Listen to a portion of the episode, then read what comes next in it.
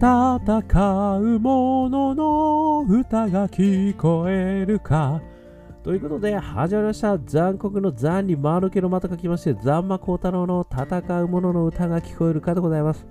この番組はイノベーションを起こしたい人、新しい価値を作りたい人、そんな人たちのために送る番組でございます。私、株式会社イノプロビゼーションの代表させていただいたり、株式会社 NTT データのオープンイノベーションエヴァンジェリストをさせていただいたりしております。さて、本日はですね、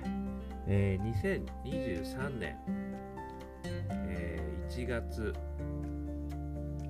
23日の夜ですね、ということでお話しさせていただいておりますね。すごい寒い一日が、刻々と来てますね。今日もちょっと雪降ってたような気もしたんですけどもね、明日、明後日さらに寒い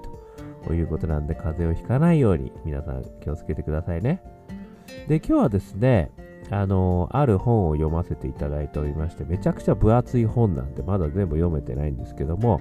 その中にですね、もう突き刺さる言葉たくさんある素敵な本をですね、今読んでいます。これはですね、ポストヒューマン誕生、コンピューターが人類の知性を超えるとき、著者レイ・カーツワイル、2007年1月25日なんですね。で NHK 出版、そういった本をですね、今読ませていただいてます。この井上健さんが漢訳で、小野木昭恵さん、野中加穂子さんかな、福田実さんが協訳ということで、3人協約するぐらいなので、大作な本をですね、めちゃくちゃ面白く今読んでます。で、この本はですね、一番有名なのはあれです。2045年、人類はついに特異点に、シンギュラリティに到達するっていうですね、AI が人類の知性を超えるっていうことをね、これ言ってすごい有名になったフレーズでございますけれども、まあそういったことをですね、書いてあることなんですが、このレイ・カーツワールさんっていうのは、レイ・カーツワールさんですね、エジソンの、トーマス・エジソ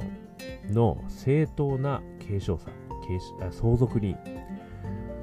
みたいなこともですね、言われてるぐらいすごい発明家なんですよね。で、この人がですね、ポストヒューマンということで、これからね、どんなことが起きるのかってことをですね、書いているんですよ。めちゃくちゃ面白いんですけど。でですね、私が実は今日お話ししたいのは、その核に当たってですね、書いていただいているところがあって、それがめちゃくちゃ私やっぱり刺さった。で、これまず紹介します。正しいアイデアには一見すると手も足も出ないような難題を解決する力がある。正しいアイデアには一見すると手も足も出ないような難題を解決する力がある。こういうことをですね、勝原さん言われてるんですよね。だからやっぱりその勝原さんというね、このもう期待の発明家はですね、やっぱりその一見すると手も足も出ないような難題、これにやっぱりこう挑んでいる人なんだなってことがですね、すごい分かったんですよね。しかもそれを挑み続けた先にはですね、解決することができるんだということをですね、力強く言っていただいている。そこに私は感動したですよね。でですね、正しいアイデアってなんだよっていうふうにちょっと私もまた思ったわけですよね。で、正しいアイデアの導き出し方みたいなところがですね、やっぱりいくつかあるなーって私はここはちょっと思いました。正しいアイデアってなんだよっていう答えは全然わかんなかったんですけど、アイデアの導き出し方っていうところがですね、ちょっと最近3つぐらい私思いついてるところがあるので、それをちょっと今日は紹介させていただきたいと思います。ここから私が勝手に言ってることですね。で、1つ目、新結合ですね。これはよく言われるね、シュンペーターさん曰く、既存のアイデアと既存のアイデアを掛け合わせれば新しいアイデアが生まれるんだ、ね、この言葉には本当に勇気いただけますよね。つまり強烈なインスピレーションとかカリスマ性とかがなくても、新しいアイデアって生み出せるんだよと。それは既存のあるアイデアと既存のアイデアを掛け合わせればいいだけだ、ね、これが新結合と言われている、これよくやりますよね。カードにしたりなんかしてですね、やることもありますね。全く違うものが合わさった方がより面白いっていう話がありますよね。これ一つ目。それから二つ目、アウフヘーベンですね。これはヘーゲルの弁証法で言われている方法ですけれども、対立する2つの事柄なんですよね。一番の新結合の場合は特に対立してるわけではないんですよね。ですからくっつきやすいっちゃくっつきやすい、異質なものをくっつけた方が面白いんだけど、くっつきやすいっちゃくっつきやすいですよね。ただですね、このアウヘーベンの場合は対立してるものを持ってくるっていうところがやっぱり一つランク上がってくる感じが私はしてるんですよね。で、この2つの対立する軸に新たな価値を見出すことによって、その2つを否定せずに三方よしになる。そういったことがアウフヘーベンですよね。だからこれもですね、新結合と似てはいるんですけれども、やっぱり全然違うなと私は思ってるわけですね。やっぱり対立して、これは私はよくですね、セッションとかでやるんですけど、トレードオフをまず見つけようということをやるんですよね。で、このトレードオフを見つけるということはですね、まさに一見すると手も足も出ないような難題なんですよ。これトレードオフっていうのはこちらを立てればこちらが立たずですからね。例えばセキュリティとかね、セキュリティ強度が高くなれば利便性は減る。利便性が高くなればセキュリティ強度が、減る。ね、こういったこれってまさにこちらを立たればこちらが立たずっていうね、対立する軸なんですよね。これを解決に導く。こんなことできっこないじゃん。でもそれをやろうって言ってるのがアウフヘーベンだと私は思っているんですよね。だから3つ目の新しい価値を出すことによって、その2つがある意味目指す方向性を否定せずに合わさることができる。これがですね、アウフヘーベンですね。これはね、かなり高度なテクニックですけど、やっぱりこれが私、イノベーションっていうのはこういうことなんだろうなっていう、何回もひっくり返ったことありますけど、やっぱりこういったことなんだろうなと思います。そして3つ目ですね。これは私あんまり言ったことないんですけど、なんて言ったらいいのかなっていうのいろいろあったんですけど、補完。私は補完というふうに名付けてます。補完。